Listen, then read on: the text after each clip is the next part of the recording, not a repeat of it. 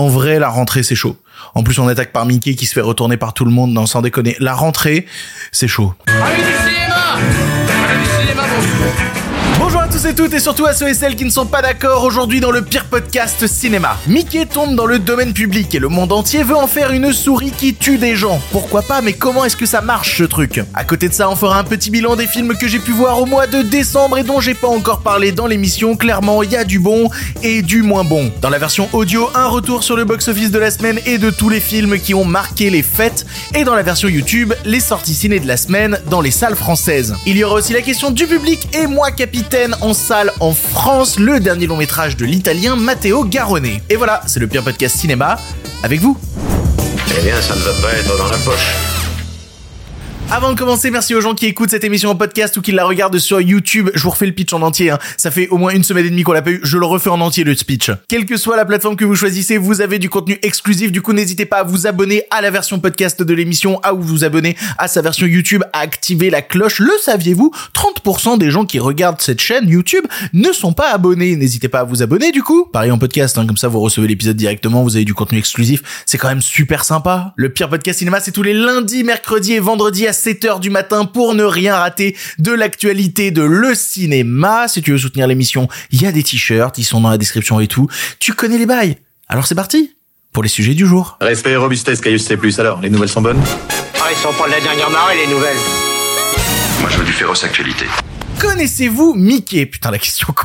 Ouah, c'est dur, la rentrée. Connaissez-vous Mickey? Connaissez-vous Jésus-Christ? C'est l'actualité de ce début d'année, en tout cas celle qui a marqué le premier janvier deux mille vingt-quatre. Mickey est tombé dans le domaine public, Disney a perdu une partie des droits et tout le monde peut faire un peu n'importe quoi avec la souris préférée de Tonton Walt. Alors ça, c'est le gros titre que balance tout le monde, mais en vrai, c'est un poil plus complexe que ça.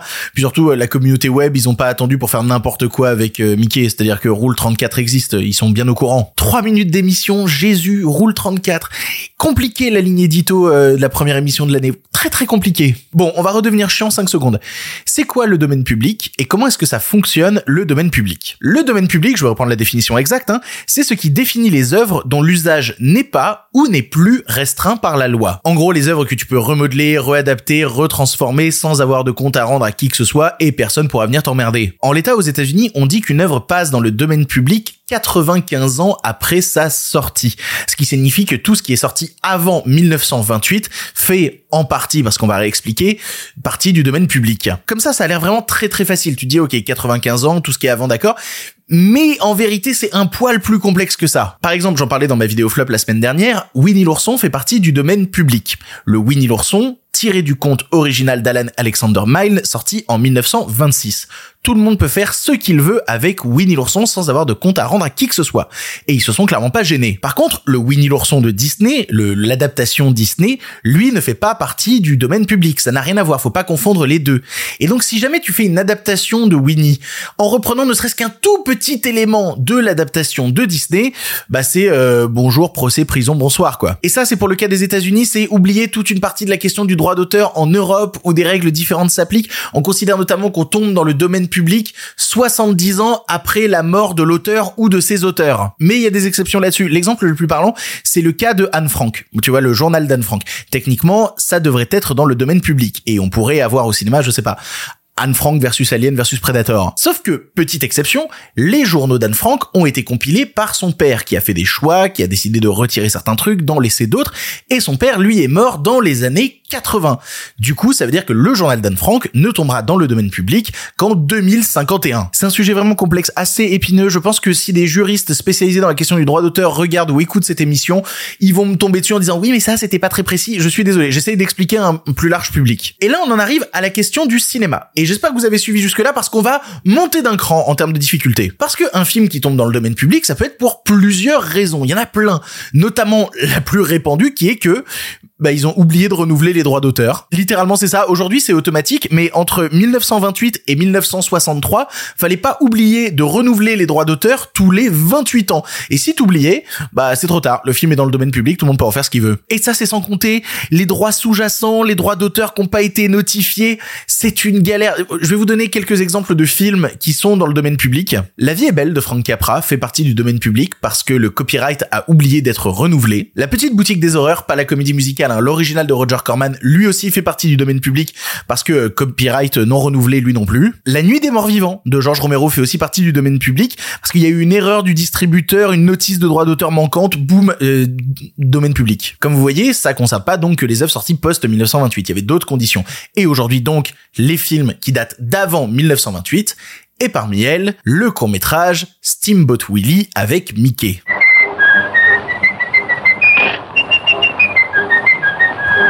Alors je vais faire mon pointilleux deux secondes. On cite beaucoup Mickey sur la question de Steamboat Willie. On oublie que dans Steamboat Willie, il y a aussi Minnie. Techniquement, aujourd'hui, tu peux réadapter, retransformer, pervertir à ta guise les Mickey et Minnie issus de Steamboat Willie sans risquer que Disney frappe à ta porte pour te mettre un procès au cul. Mais pour ça, faut faire extrêmement gaffe parce que, comme je le disais, ça ne concerne que les Mickey et Minnie issus du court-métrage Steamboat Willie. Donc si jamais tu décides de faire un Mickey ou une Minnie, bah par exemple Mickey sans sa petite tenue du mec qui conduit le bateau, ou avec une tenue colorée comme dans les versions récentes, ou par exemple avec des yeux différents qui correspondent aux nouvelles adaptations de Mickey, là tu peux pas, là t'es dans la merde. Je me pose la question d'ailleurs, j'ai pas eu la réponse exacte, vu que les courts-métrages sont en noir et blanc, est-ce que ça veut dire que t'es obligé quand tu refais un Mickey de le faire lui aussi dans des teintes noir et blanc? Est-ce que tu peux le coloriser, ou si tu le colorises, bah du coup tu sors du cadre légal de Steamboat Willie? Je suis pas sûr. Comme le définit Justin Hughes, professeur de droit à l'université de Loyola, ce qui est dans le domaine public, c'est cette sorte de petit animal effrayant en noir et blanc. Vous l'aurez compris, en fait, plus que de pouvoir reprendre Mickey lui-même, ce que vous pouvez faire, c'est créer des œuvres de manière totalement légale, tiré de Steamboat Willie. Donc pas tellement de la notion de Mickey, surtout de Steamboat Willie. Et même sur ça, Disney est en train de préparer une contre-attaque. Disney sont uber chiants euh, concernant la question des droits d'auteur. Tu m'étonnes que quand une partie de Mickey tombe dans le domaine public, ils vont tout faire pour essayer de contre-attaquer. Si vous avez regardé des, des films d'animation Disney récents, vous aurez peut-être remarqué qu'en introduction des films, le logo de Walt Disney Pictures Animation est en fait extrait de Steamboat Willie, où on voit Mickey en train de siffloter au volant de son bateau. Et ben ça, c'est une tentative de Disney de faire de cette image de Mickey au volant du bateau une marque déposée, et donc complètement inutilisable par quelque production que ce soit. C'est-à-dire que tu pourras réadapter cette image, mais tu ne pourras pas utiliser l'image de base. Mais il y a plein d'idées à trouver autour de ça. C'est-à-dire, par exemple, qu'il y a énormément de courts-métrages euh, des Looney Tunes qui sont dans le domaine public. Donc, on peut se permettre aujourd'hui, si on veut, en termes d'adaptation, de faire un Bugs Bunny versus Mickey sans avoir de compte à rendre à Warner ou à Disney. Je, je file des idées, hein, mais je trouve ça complètement fou. Ou une version plus dix-huit euh, entre les deux. Ça, c'est un autre sujet. Ça va arriver, ça va arriver. Mais pourquoi est-ce que je file des idées? Le jour où a été balancée l'annonce que ça y est, Mickey, Steamboat Willie, c'était dans le domaine public, sont sortis du bois des productions de films et de jeux vidéo qu'on dit, bah alors justement, ça fait des mois qu'on bosse sur un truc, on va pouvoir le sortir du coup. Ils ont vraiment pas perdu de temps. Les mecs, ils sont arrivés, ils ont dit, non, non, mais on a des idées, hein. Nous, on est vraiment chaud. Ils sont tellement chauds qu'ils sont peut-être pas rendus compte qu'ils étaient pas tout à fait dans les clous concernant euh, Mickey. Vous allez voir. On a notamment vu passer une d'un film qui a été tourné au printemps dernier avec Mickey Steamboat et un gros couteau, et qui a comme pitch une souris sadique tourmente une bande de passagers sur un ferry. Le film est d'ailleurs réalisé par un américain qui s'appelle Steven Lamorte et qui avait notamment commis, et j'utilise le mot commis, un autre film d'horreur tiré de licence dans le domaine public, à savoir c'est lui qui avait fait le film The Mean One, le film sur le Grinch, là, le film d'horreur sur le Grinch, c'était lui aussi. Opportuniste un jour, opportuniste toujours. On a aussi vu les premières images d'un jeu vidéo horrifique qui s'appelle Infestation quatre-vingt-huit, qui nous met face en coop à une invasion de rongeurs dont le pire est un Mickey ensanglanté qui viendra vous péter la gueule si jamais vous mettez pas fin à l'infestation. À l'infection, pas à l'infestation, j'utilise le mot américain. Le projet le plus avancé, c'est un film qui s'appelle Mickey's Mouse Trap, et là pour le coup le film sort en mars et on a déjà une bande-annonce.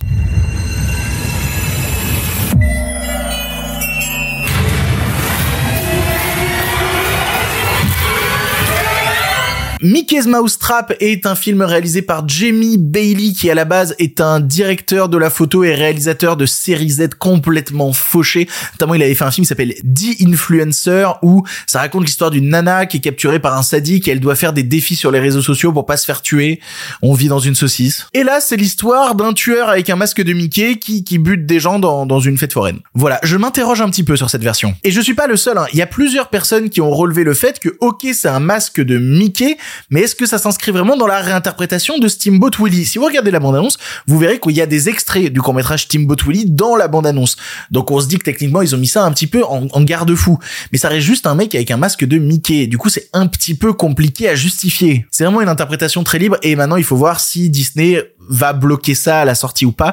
En vérité, Disney a pas beaucoup d'intérêt à bloquer ça à la sortie. Si le film existe en plus, tout ce qu'ils vont faire, c'est se prendre un méga bad buzz en mode Disney, regardez les méchants qui contrôlent tout, alors que ce genre de film est complètement oublié une semaine après sa sortie. Ils ont tout à gagner à laisser couler le truc et à s'en taper. Ce que je remarque tout de même, en, en conclusion de ce sujet, c'est que sur les trois projets annoncés, bah c'est quand même pas très original en vrai. C'est trois trucs horrifiques. C'est la souris, qu'est-ce qu'elle fait? Eh ben elle tue des gens. Voilà, on vous donne la liberté totale de pouvoir utiliser une imagerie associée à Mickey, et tout ce que vous trouvez à faire, c'est Mickey, il défouraille des trucs. Et je comprends, parce que le genre horrifique, c'est la manière la plus simple de faire des trucs un peu bas de gamme et de générer pas mal de profit. C'est-à-dire que les gens, ils voient Mickey avec du sang et un couteau, ils sont forcément intrigués. Moi le premier, hein, je fais partie de cette catégorie de gens qui va vouloir aller regarder ces films, alors que je sais que ça va être naze. Mais je vais le faire quand même. Pourquoi je m'impose ça dans ma vie? Ce qui m'intéresse vraiment, c'est quand des créatifs vont avoir des idées autour de ce concept, mais vont aller chercher un poil plus loin, vont aller chercher justement des vraies idées originales. Là, à ce moment-là, on pourra rigoler. Là, c'est normal, ils viennent d'ouvrir les vannes, ça va être forcément n'importe quoi. Peut-être que dans un an, dans deux ans, on aura quelques projets associés plutôt passionnants. Anne Frank versus Steamboat Willie. Pardon, je suis désolé, mais c'est une idée, hein, je propose. En vrai, j'ai vu passer un jeu vidéo avec un design un peu rétro, c'est pas vraiment Steamboat Willie, ça s'appelle Mouse. Ça a l'air vraiment pas mal, ce truc. Faut que je regarde, c'est pas encore sorti de toute manière, je crois que c'est annoncé pour deux mille vingt-cinq. Affaire à suivre. Comme chaque début de mois, je vous parle des films que j'ai pu regarder pendant le mois précédent, des films récents ou non, des longs métrages que j'ai pas pu encore aborder dans l'émission. Je prends tous les films que j'ai vus le mois dernier, j'enlève ceux dont j'ai déjà parlé dans l'émission, et j'enlève aussi ceux dont je parlerai dans des prochains trucs, et je vous garde quelques films dont j'ai l'occasion, bah de, voilà, c'est un peu mon journal des, des, des visionnages. Il y a du récent, il y a du futur, il y a du pas bien, il y a du rigolo. Vous allez voir, j'ai vu pas mal de trucs ce mois-ci. C'est parti ? Allez, c'est parti. May December, un film réalisé par Todd Haynes, je suis plutôt passionné par son travail, qui produit ici une œuvre plutôt perverse tirée en plus d'une histoire vraie. L'histoire d'une nana de trente-six ans qui a date un gamin de treize ans qui a fini en tôle pour ça, et quand elle est sortie de tôle, elle s'est mariée avec lui, ils ont fondé une famille, et là on est quelques années plus tard, une actrice va interpréter le rôle de cette femme, la femme en question étant Julianne Moore et l'actrice Nathalie Portman, et elle va un petit peu parasiter toute cette cellule familiale toxique. C'est malsain au possible, c'est plutôt bien tenu. Ça permet surtout de voir la révélation qu'est le comédien Charles Melton dans le rôle justement du mec qui essaye de faire vivre sa famille et ses gamins, mais qui se retrouve quand même dans un truc ultra malsain. Et en plus, ce gars va enchaîner les récompenses dans toutes les cérémonies de prix qu'on va avoir au cours du mois janvier, février, mars. C'est obligatoire. Ça sort en salle en France fin janvier. Vous avez la chance de le voir en salle. Ici, il est sorti sur Netflix. Profitez-en. Tetsuo, ça fait des années que je veux découvrir le travail de Tsukamoto et que je prends pas le temps de découvrir cette histoire de salaryman mi-homme, mi-machine. Et évidemment, j'ai adoré. C'est le genre de film où tu passes ton temps, un peu comme en fait les, les premiers trucs de Sam Raimi, tu passes ton temps à regarder ça en me disant mais pourquoi on fait pas plus ce genre de cinéma là, ce genre de cinéma hors des cadres, ce genre de cinéma qui tente tout, voire le grand n'importe quoi par instant. C'est jouissif, ultra bordélique, mais toujours assez satisfaisant et cradingue. C'est du pur cyberpunk ultra vénère sans aucune concession. C'est le genre de film qui te donne envie de prendre ta caméra et qui te dit en fait c'est possible, fais des trucs, crée des trucs. Et en même temps, autant ça a l'air simple, autant c'est d'une virtuosité dans l'exécution qui moi me terrasse. J'ai très hâte de découvrir le deux. J'ai cru comprendre que récemment il y avait eu un trois. Je crois qu'il est pas très bien, mais en tout cas j'ai très très hâte de découvrir le deux. Elf, je n'avais pas vu ce film depuis sa sortie en salle en deux mille trois parce que je suis une très très vieille personne. Le film de Noël le plus culte de tout le continent américain où un humain est adopté par des elfes du Père Noël et qui va décider de partir à New York pour enfin retrouver son vrai père. C'est toujours aussi drôle et frais. Will Ferrell est un génie et chaque apparition de Zooey Deschanel me fait fondre. Est-ce que j'ai vraiment besoin de dire un truc en plus? Tout le monde connaît Elf. Elf, c'est génial, Elf. Et si t'as pas vu Elf, en fait, rattrape-le. On est au mois de janvier, mais il y a une dérogation qui permet, ouais, de continuer à regarder des films de Noël en janvier. C'est autorisé. Un stupéfiant Noël, comédie des fêtes sortie sur Prime Video avec Ragnar le Breton et Eric Judor, où un flic va échanger de place avec un personnage cliché de film de Noël. En vrai, j'adore Eric Judor. J'adore le voir faire des trucs. Il a un timing comique que je trouve exquis. Et je pèse mes mots là-dessus. Et même Ragnar, il s'en sort pas trop mal. Il arrive à amener justement une certaine forme de brutalité dans le genre du cinéma de de Noël ultra codifié. Le problème, c'est que le film tape régulièrement à côté. Le rythme s'enlise et on s'emmerde entre deux scènes qui sont censées nous faire rire. En fait, il manque l'énergie cocaïnée d'un type comme Julien Royal quand il fait Nouveau Riche. Voilà. Tu files à Julien Royal un film comme celui-là et il te dynamite l'ensemble et il l'emmène dans des stratosphères pas possibles. Là, c'est un peu plat. Et ça m'énerve parce que vu que c'est mou, on passe plus de temps à se demander quand est-ce qu'on va rire que à vraiment rire et à profiter de l'idée un peu idiote, last action hero-esque qu'a le film. C'est dommage. Pour moi, c'est un peu un raté. Alors qu'il y a Eric. Quelle tristesse, quelle tristesse. John Wick quatre, je passe mon temps à vous expliquer que le cinéma d'action hongkongais, sud-coréen, asiatique en général met une vitesse au cinéma américain sur le plan du pur actionneur, mais c'est oublier que la saga John Wick est une véritable exception. Vraiment, John Wick, c'est un intrus à l'intérieur du cinéma américain qui fait tout mieux que tout le monde. Il met à l'amende tous les autres films qui essayent de faire de l'action un peu jouissive. On est entre quatre pays différents avec chacun leur style de combat, leur style de mise en scène, leur code couleur aussi, même la photo est travaillée en rapport avec chaque pays. Je veux dire, quand il arrive au Japon, qui commence à me faire défiler innocemment les décors de l'hôtel, du restaurant et tout, je vois ce qu'il a construit, je vois l'arène possible pour un, un combat futur et je trépigne d'avance quand je vois ça. Bon, tout le monde s'est un peu branlé sur le plan euh, Top Shot façon euh, Hotline Miami. J'avoue que moi, mes passages préférés, c'est quand même la grosse bagarre dans la boîte de nuit euh, façon Berghain euh, en Allemagne, ou euh, la montée des marches finale que je trouve aussi hilarante que brutale. Non, vraiment, il y a un travail sur le rythme comique de l'action, tout ça mêlé aussi à un certain travail des textures, de la pluie qui tombe, des, des réflexions de couleurs, des cerisiers japonais. Non, mais c'est fou à regarder, c'est complètement dingue. Surtout après le trois. Le trois qui était, je suis désolé, le trois était mou du genou à côté de celui-là. Non, vraiment, le quatre, très très bien. C'est cool que ça se termine comme ça. Charlie et la chocolaterie, le film original des années soixante-dix. Je voulais absolument le voir avant d'aller découvrir Wonka en salle parce que, bah, ça manquait un peu à ma culture. Et quelle ne fut pas ma surprise que de découvrir que c'est vachement bien, dis donc. Et plus le film avançait, plus je repensais au Willy Wonka de Johnny Depp et plus je trouvais celui de Johnny Depp un, vraiment un peu plat, vraiment un peu ridicule comparé à la terreur que m'insufflait celui de Gene Wilder. Il arrive à mêler autant une certaine innocence de Wonka, qui doit quand même être un grand gamin dans ce pays du chocolat, à la folie à côté d'un perso qui laisse tout le monde plongé peu à peu dans les enfers de la chocolaterie. Vraiment, il arrive à jongler entre l'horreur et le bonheur en permanence, et pour le spectateur, c'est un plaisir. La scène du bateau, putain, mais quelle usine à cauchemar que ce truc. Mon seul petit regret, c'est que je trouve que le film met un paquet de temps à démarrer. Il y a beaucoup de vie quotidienne avant qu'on arrive véritablement au cœur du sujet, à, ch- à savoir la chocolaterie, et tout ce qui est avant, je trouve ça, ouais, je trouve ça un peu mou du genou. Les chansons sont sympas, hein, c'est pas un problème, mais le plus intéressant, c'est quand même quand on passe la seconde et qu'on arrive dans la chocolaterie. Là, ça devient vraiment plaisant. Avant, je reste un peu sur ma faim. Thanksgiving, j'ai découvert tous les films réalisés par Eli Roth durant l'année deux mille vingt-trois. Autant vous dire que j'ai passé une bonne grosse année de merde. Non, allez, j'ai de la sympathie pour Cabin Fever et j'aime pas mal Hostel deux. Je trouve que Hostel deux est vraiment sous-coté. À côté de ça, je trouve que globalement, c'est que de la merde. Ben, belle surprise que de découvrir que son Thanksgiving tout récent fait sûrement partie des meilleurs films de sa filmo. On retourne à un vrai slasher méchant gore à l'excès avec des scènes vraiment cruelles, parfois assez connes, mais il faut dire que je me suis pas mal amusé devant Thanksgiving. Par contre, il y a un gros problème de montage. Tu sens que le studio a voulu raboter certains trucs dans les coins, ce qui fait que la dernière, les dernières vingt minutes du film n'ont absolument aucun sens. Ils sont déjà un petit peu convenus et t'as plein de trucs dans le film qui étaient installés qui, je pense, ont été coupés. Et, et ouais, bah ça nique un peu le, le grand final, quoi. C'est triste de terminer sur une note aussi. Du reste, j'ai vraiment l'impression que ça arrive à faire bien en fait ce que n'arrive pas à faire les Scream récents. Et bah voilà, vous cherchiez quelqu'un vu que Landon s'est barré du prochain Scream, prenez Eli Roth. On va rigoler. Oh, on va rigoler. De Humanis Corporis Fabrica. J'ai été assez perturbé par ce documentaire sorti cette année qui explore l'intérieur du corps humain et les services hospitaliers parisiens. Ce qu'il faut savoir, c'est que j'ai adoré la démarche. Cette idée de plonger à l'intérieur du corps et d'en tirer par certaines découpes une véritable poésie macabre, voilà, c'est ça, c'est vraiment ça, cette poésie du corps humain qui, dans chaque cellule, regorge de visuels passionnants à observer et qui, en même temps, va enchaîner à côté par les dézooms les plus brutaux que j'ai vus au cinéma depuis très longtemps. Ça faisait longtemps que j'avais pas détourné mon regard de l'image. En parlant de regard, mon Dieu, cette scène, mais quelle terreur à regarder en gros plan. Et en même temps, ce qui est montré, c'est une routine, c'est un quotidien, c'est le futur film d'horreur de tout un chacun. Mon seul problème avec ce film, c'est que quand t'as compris le dispositif, bah tu rentres justement dans ce côté un peu redondant qui peut me sortir du truc parce que j'ai compris vos artifices, j'ai compris vos ficelles, je sais comment vous fonctionnez et du coup je suis plus surpris, je suis plus trop déstabilisé et, et, et je m'ennuie un peu. Mais ça marche quand même très fort, vraiment. De Humanis Corporis Fabrica,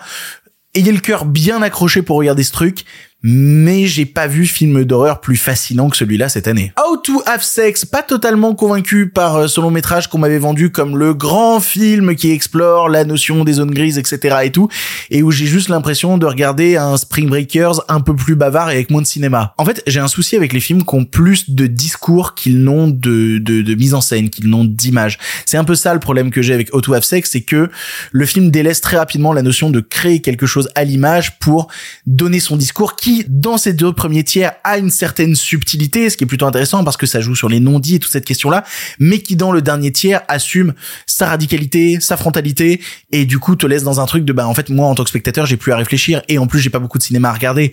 Du coup, qu'est-ce que je fous là? Donc, au début, je m'accroche, mais ensuite, je reste un peu en dehors, ayant très bien compris où ça va, vu que le film me le hurle au visage. Et du coup, je cherche le travail de l'image, je cherche le travail de la caméra, je cherche que peut me raconter la mise en scène du film. Mais malheureusement, elle me raconte plus grand chose à ce moment-là. Je l'aime sans réellement l'aimer. C'est-à-dire, je regarde le truc, je fais, bah, c'est bien. Et enfin, Battleship Island. J'ai terminé l'année dessus. Alors non, pas vraiment. J'ai terminé l'année. Le dernier truc que j'ai vu, c'est le dernier spectacle de Dave Chappelle qui s'appelle The Dreamer. C'est pas vraiment du cinéma. Je peux pas en parler ici. C'est du stand-up. Mais c'est formidable. Voilà. J'adore Dave Chappelle. Mais du coup, pour revenir à Battleship Island, quel putain de merveille que ce film sud-coréen qui s'intéresse aux euh, déportés coréens par le Japon en mille neuf cent quarante-quatre où on les oblige à travailler au fond des mines. Parce que d'une histoire aussi terrible et dure, le réalisateur arrive à en tirer un immense film épique qui ne délaisse jamais la possibilité de développer ses personnages et les interactions entre chacun d'entre eux. Vraiment, c'est comment tu fais entrecroiser dans le même film des batailles gigantesques au symbolisme frontal démesuré avec justement la petite histoire humaine qui vient te briser le cœur. Et oui, c'est parfois gros sabot, mais ça déborde d'idées. Déjà, dès le premier plan du film où tu vois ces casques allumés qui descendent dans la mine, mais juste tu regardes cette image-là, mais c'est un tableau, c'est, c'est fascinant. C'est autant glaçant que grandiose. Et ça, c'est tout le talent de son réalisateur qui s'appelle euh, Ryo Sung-hwan, qui avait déjà fait notamment euh, Escape from Mogadishu, qui est un film que je trouve super, qui parle de comment certains Coréens du Sud et Coréens du Nord ont dû s'entraider pendant une bataille en Afrique. Bref, c'est super. Il arrive toujours à insuffler à des purs films politiques au sujet pas simple, quelque chose de grandiose, quelque chose de plus grand qu'eux, et ça va à la fois d'une scène de combat à moitié à poil dans des bains, qui est d'une brutalité folle, à soudainement une scène de bataille avec Ecstasy of Gold de Morricone derrière. Mais quel bonheur! C'est formidable, j'ai pas d'autres mots. J'ai terminé l'année en me rappelant que le cinéma sud-coréen baisse tous les cinémas du monde. Voilà. Et j'étais heureux, ça m'a fait beaucoup de bien. Voilà, vous avez une liste, vous avez plein de films à l'intérieur, vous n'avez qu'à piocher entre les trucs qui vous intéressent et qui vous intéressent pas, et nous de notre côté, on avance. Et si tu entends ça, c'est que tu écoutes la version podcast de l'émission. En effet, dans la version YouTube, on est en train de parler des sorties ciné de la semaine à ne pas rater. Mais nous, de notre côté, on va aborder la question du box-office. Ça fait un petit moment qu'on n'a pas parlé box-office, il était temps. On va d'abord parler de la question française. Quels sont les films qui ont marqué la période des fêtes? Et en tête du box-office, je suis extrêmement heureux, c'est Wonka. Voilà, Wonka, on est à sa troisième semaine. Il a encore huit cent cinquante-trois copies. Et il fait, pendant sa troisième semaine, sept cent quarante mille entrées de plus, ce qui le conduit à un total à la fin de son premier week-end de deux millions un. C'est énorme et ça me rend très heureux à la fois pour Paul King et pour le futur de sa carrière. En deuxième place, à mon grand étonnement, les super-héros ont encore la cote pendant les périodes des fêtes puisque c'est Aquaman deux qui fait largement mieux qu'un The Marvels et qui cumule à la fin de sa deuxième semaine plus d'un million d'entrées. Bon, ça n'atteindra jamais les scores qu'avait fait le premier Aquaman. À aucun moment ça n'arrivera, mais ça fait toujours un peu plaisir de dire qu'il y a au moins un film de super-héros marquant la mort du D C Universe qui arrive à dépasser le million d'entrées. Ça en fait au moins un. Voilà, c'est joyeux. En troisième place sur le podium avec la médaille de bronze, c'est les trois mousquetaires Milady qui fait encore cinq cent mille entrées de plus cette semaine pour atteindre un total de un virgule six million entrées. C'est compliqué. C'est compliqué parce que tu regardes un film français comme ça qui fait un virgule six million entrées, t'es très heureux, mais quand tu regardes le premier qui avait fait trois virgule trois millions, il faudrait atteindre ce score pour réussir à rentabiliser l'intégralité de la saga des trois mousquetaires Milady. Voilà, ça n'arrivera pas. Ça n'arrivera juste pas, donc euh, donc euh, est-ce qu'on aura une troisième partie? Je commence de plus en plus à en douter. Pour les vraies nouvelles sorties de cette semaine, c'est un peu plus compliqué. L'Innocence de Corée Eda, qui est super, je vous encourage à le voir, bah, a fait cinquante-quatre mille entrées pour cent quatre-vingt-neuf salles. C'est assez peu, c'est, c'est dans une moyenne en fait de ce genre de cinéma art et essai, ça me rend un peu triste. Non, la plus grosse tristesse pour moi, c'est Dream Scenario avec Nicolas Cage, le dernier film de Christopher Borgli, qui fait vingt-neuf mille entrées sur cent quatre salles. Les gens arrêtent pas de me demander demander, mais pourquoi est-ce qu'on n'a pas plus de films A vingt-quatre dans les salles françaises? Bah regardez, un film A vingt-quatre qui a dû coûter un paquet de pognon, à la fin de son premier week-end, il fait vingt-neuf mille entrées. C'est pas avec ça qu'on va rentabiliser l'achat de Dream Scénario, et c'est un peu triste pour son distributeur. À côté de ça, il y a un film dans les nouvelles sorties dont on va parler dans la partie question du public, qui est Les Secpa au ski, voilà, qui a fait quatre cent soixante-quinze mille entrées sur trois cents salles. C'est énorme pour Les Secpa au ski, mais il y a plein de choses à dire autour du film. On, on se retrouve dans la partie question du public. En France, à côté de ça, Wish continue de performer, quatre cent mille entrées en plus pour un total qui dépasse les deux millions. Personne n'y croyait, mais le marché français est sûrement un des marchés les plus porteurs concernant Wish.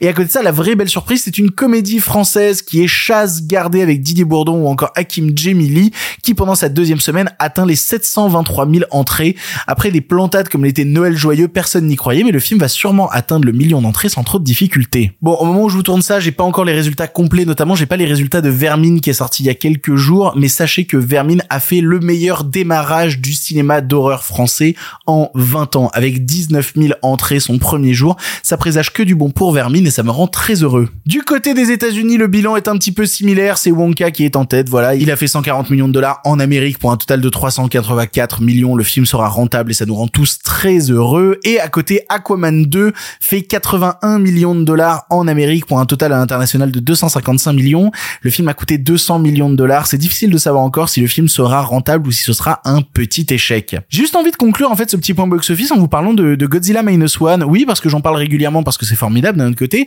et Godzilla Minus One est devenu le Godzilla japonais avec le plus gros succès de tous les temps à l'international, le film a récolté au total plus de soixante-dix-huit millions de dollars, c'est gigantesque, ça me rend très heureux, et à tous les gens qui m'envoient des D M pour me dire hey, comment on fait pour voir Godzilla blablabla, il y a des grosses rumeurs, des très très grosses rumeurs qui parlent d'un retour de Godzilla Minus One dans les salles françaises, guettez ça près de chez vous, commencez à regarder, tous ceux qui l'ont raté vont peut-être avoir enfin le moyen de voir Godzilla en salle. Je vous tiens au courant. Bref, c'était le petit point box-office. Vous êtes allés dans les salles de cinéma pendant cette période des fêtes et ça me rend très heureux. On continue pendant cette année deux mille vingt-quatre, toujours plus loin, toujours plus haut, toujours plus fort, comme disait Olivier Mine, parce que j'ai des références de Fort Boyard, je suis vieux, excusez-moi. Bref, allez, on avance.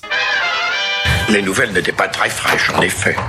Il est l'heure de la question du public. Vous le savez, à chaque émission, je poste une story sur Instagram. Suivez-moi sur Instagram. Je vous dis, hey, vous avez des questions sur l'actualité et tout. Je le dis avec cette voix, hein, je vous assure. Et vous, vous pouvez répondre derrière, oui, j'ai des questions. Et vous... Oh là là, c'est dur la rentrée, c'est très très dur. Bref, je poste une story, vous pouvez poser des questions d'actualité et passer dans l'émission. Et la question d'aujourd'hui nous vient de Sip vingt-six qui demande, c'est quoi ce bordel avec les Secpa? Vous voulez dire en général ou juste maintenant? On dirait une phrase prononcée par le directeur d'un, d'un lycée un peu énervé, genre, oh, c'est quoi encore ce bordel avec les Secpa? Il y a quelques jours est sorti en salle au cinéma le film Les Secpa au ski, ce qui est absolument pas étonnant parce que le premier film Les Secpa avait été un gros succès dans les salles françaises, il avait fait sept cent trente mille entrées. C'est énorme pour un petit budget, c'est normal qu'ils aient fait un deuxième film. Tout le pitch des Secpa au ski, bah, c'est que des, des Secpa vont participer à une compétition de ski. Honnêtement, tout ce que je savais du film, c'est que dans le casting, il y avait euh, Redouane Bougueraba et qu'il y avait Yacine Bellous et que ça me rendait très heureux. Et il y a Emma Smet aussi, la fille que Johnny Hallyday a eue avec Estelle Lefébure. C'est le love interest du film. Voilà, Emma Smet. On pourrait parler des qualités du film si je l'avais vu, malheureusement je l'ai pas vu, donc je vais faire comme tout le monde, commenter l'actualité autour du film. Et Dieu sait qu'il y en a eu parce que les projections sur les Secpa fond du ski euh, sont légèrement parties en couille. Bon, déjà en préambule, ce qu'il faut déjà expliquer, c'est que c'est des actes isolés. C'est pas un truc dont il faut faire une généralité. quatre-vingt-quinze pour cent des séances des Secpa au ski se passent très très bien. Mais évidemment, voilà, dans plus de trois cents salles, il y en a eu une dizaine où c'est parti en couille. Et ça suffit pour foutre le discrédit sur toutes les autres. C'est super, c'est super. Globalement, certains ont lancé des challenges sur TikTok en se filmant et en essayant de foutre le plus de bordel dans la salle du film Les Secpa au ski. Donc c'est allé de trucs assez basiques, genre des mecs qui fument pendant la séance ou jettent des bonbons, jusqu'à des gens qui se battent au milieu du film, les vidéos existent, et ou qui font exploser des pétards. Voilà. Du coup, la conséquence logique, c'est qu'il y a des cinémas qui décident de déprogrammer le film parce que bah ils ont d'autres choses à gérer que ce genre de conneries. Il y en a d'autres carrément qui ont dû faire intervenir la police pendant plusieurs séances, à la fois pendant les séances où c'était le bordel et sinon à l'entrée des, des salles de cinéma pour fouiller les gens et vérifier qu'ils avaient pas de matériel qui allait foutre du bordel pendant le film. Non mais à quoi on est rendu? Vraiment, je vous jure. Parce qu'en vrai, je comprends, t'as des cinémas qui ont été interrogés, notamment un petit cinéma associatif qui explique que voilà, ça leur a coûté du pognon d'avoir le film en première semaine, mais les gens le réclamaient donc ils l'ont pris. Puis eux, ils ont, ça nous ont été les premiers à le retirer parce qu'ils ont dit bah ça nous a coûté déjà super cher de l'avoir. Puis là, ils sont à moitié en train de nous détruire la salle. Bah non, en fait, c'est rare, merci. Le truc, c'est que ce focus sur ce film et cet événement-là, c'est déjà servir à un un agenda que j'ai pas envie de rejoindre, et surtout bah c'est oublier que c'est pas la première fois que des groupes de jeunes viennent foutre le bordel pendant des films. Ça fait des décennies que ça existe, ce genre de truc. Parfois, ça arrive, des films subissent des effets de groupe où va y avoir du bordel pendant les séances. Dans les exemples les plus semi-lointains et récents, il y a quelques années, c'était arrivé au film Paranormal Activity ou Annabelle. Je me rappelle d'une séance d'Annabelle, cet article m'avait marqué, où il y avait des mecs qui avaient chié au milieu de la salle. Voilà, les sec pas, on n'est pas là, c'est... Attends... Des pétards ou du caca? Faites votre choix. Des pétards ou du caca?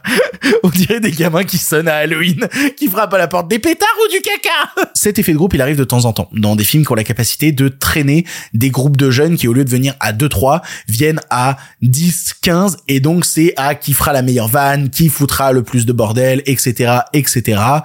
Et du coup, maintenant, en plus, avec la force des réseaux, bah, ça s'engraine et ça se filme de t'as vu ce qu'il a fait en machin en vidéo, bah, toi, tu peux faire pire et tout. Ça veut faire rire ses potes en faisant n'importe quoi. C'est arrivé à toutes les génération, c'est arrivé à la mienne, sûrement arrivé à la vôtre. Quel jeune était un jeune chiant qui essayait pas de faire rire ses potes en foutant le bordel? Ah non, il y en a plein, il y en a plein, de toutes les époques. Le problème, si on veut revenir au sujet du cinéma, c'est que ce que les jeunes ne se rendent pas compte, c'est que c'est le film qui va en payer le prix, c'est pas eux. Parce que oui, de la même manière, je vous parlais d'Annabelle et tout, à l'époque, il y avait des cinémas qui avaient arrêté de programmer du cinéma d'horreur tout court.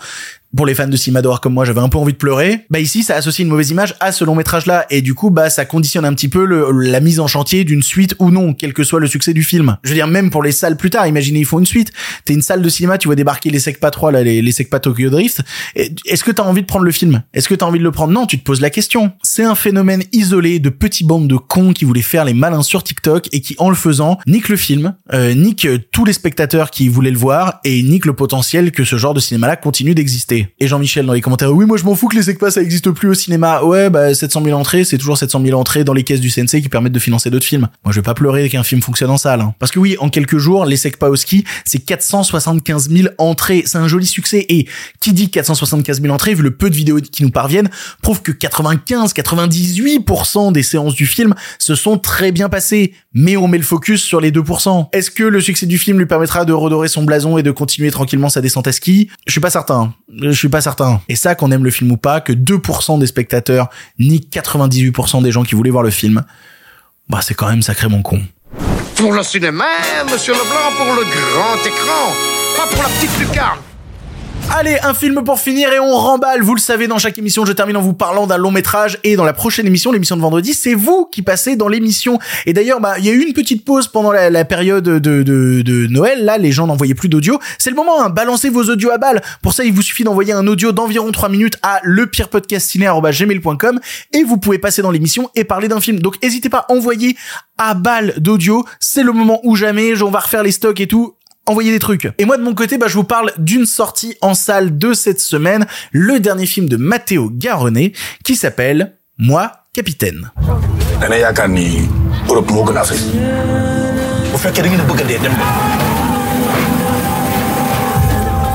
Moi, capitaine » ou euh, « Yo, Capitano », c'est un film pour lequel j'étais plutôt intrigué parce que j'aime pas mal le cinéma de Matteo Garrone qui alterne à la fois entre un cinéma parfois extrêmement réaliste et brutal, que ce soit dans dans Gomorrah, dans Dogman et tout, et parfois un cinéma plus onirique, teinté de contes, même sombres hein, par, par instant, que ce soit Tale of Tales ou euh, son Pinocchio. Ici, le sujet est vraiment pas simple parce que le but, c'est de raconter le parcours d'un migrant qui va partir du Sénégal pour aller jusqu'à la pointe de l'Italie. Un choix de sujet qui est plus que politique pour un cinéaste italien quand on sait que son pays est dirigé par Giorgia Meloni, première ministre d'extrême droite, qui a fait de la lutte contre les migrants sa priorité. Autant dire que voilà, c'est pas anodin qu'il fasse ça. Un choix qui a notamment pas mal marché en festival hein, parce que le film est passé par la Biennale de Venise où il est reparti avec le lion d'argent de meilleur réalisateur pour euh, Matteo Garrone, mais aussi le prix de meilleur espoir pour son interprète principal qui s'appelle Sédou Sarr. Voilà, tout ça c'était la remise en contexte de pourquoi et comment existe Moi Capitaine, puis ensuite arrive le film. Et pour la première fois devant un Matteo Garrone que j'affectionne plutôt d'habitude, beaucoup même, euh, je suis assez perplexe. Parce que quand tu fais un film comme celui-là, tu rentres dans un schéma un petit peu complexe qui, quel que soit le choix que tu fais, risque de te desservir. Tout est une question de positionnement. Soit tu prends un grand recul par rapport à ton sujet, peut-être parfois un peu trop, qui t'a fait un cinéma un peu mou, un peu convenu, un cinéma un peu emmerdant, où vraiment tu t'as un refus de l'émotion, tu veux rester que dans le factuel, mais du coup on se pose la question pourquoi t'as pas fait un docu, plutôt que de faire une œuvre de fiction qui travestit justement la réalité. Soit au contraire, t'essayes de tendre vers le pur divertissement, c'est-à-dire un cinéma quasi épique, mythique, d'une véritable aventure humaine. Mais là, tu risques d'être attaqué sur le fait que, ben, t'essayes de rendre appréciable par une partie du public la terrible histoire d'une réalité horrible. Non, vraiment, c'est complexe. Et c'est ça tout le problème du film, c'est que Moi, Capitaine n'a pas vraiment choisi. Et du coup, bah, le film devient, devient un peu mou, voire même un peu gênant par instant. Je vais tout de suite parler des points positifs et notamment commencer par son interprète principal, Sédou Sarr, qui est passionnant. Vraiment, c'est une des plus grandes réussites du film. Il porte le film sur ses épaules tout le long, c'est son regard qui drive le récit, c'est ses interactions avec les personnages, et il est brillant de, du début à la fin. Il est toujours juste, il est jamais dans la démonstration pour rien, au contraire, il essaye de chercher une forme de de réalité, et, et, et il, voilà, il m'attrape par son émotion, et vraiment, non, il est super, il est super. Surtout que tout le film est sur lui, c'est-à-dire que c'est son parcours émotionnel de perte de l'innocence, ce parcours qui va l'emmener à avoir des rencontres qui vont être tantôt des rencontres positives, tantôt négatives, des rencontres d'entraide, des rencontres d'horreur, et comment il va tenter de s'en sortir sans se corrompre, sans perdre ses valeurs. C'est un voyage, comme je disais, entre l'entraide et l'horreur, c'est cette ambivalence à chaque coup. Mais pour ça, bah, Matteo Garrone va sortir l'artillerie lourde de toute une imagerie que j'aurais tendance à associer par instant à du torture porn misérabiliste. T'as le droit à tout, vraiment, des, des plans de gens torturés en gros plan, du marché d'esclaves, vraiment, il y a vraiment tout ça dans le film avant d'arriver à cet Eldorado que serait l'Europe. Et pour essayer de contrebalancer ça, pour être pas juste que dans l'horreur, bah, Matteo Garrone va justement essayer d'intégrer au récit un peu de mystique, un peu de magie, avec des séquences oniriques où on va justement essayer de contrebalancer par le rêve l'horreur de la réalité. Ça, c'est tout le projet du film, justement, essayer de saupoudrer les deux en permanence. Le problème, c'est que c'est méga bordélique. La réalisation est vraiment factuelle, sans vraiment de point de vue, et je, je parle même pas de la question du montage qui va enchaîner chaque séquence avec un fondu enchaîné.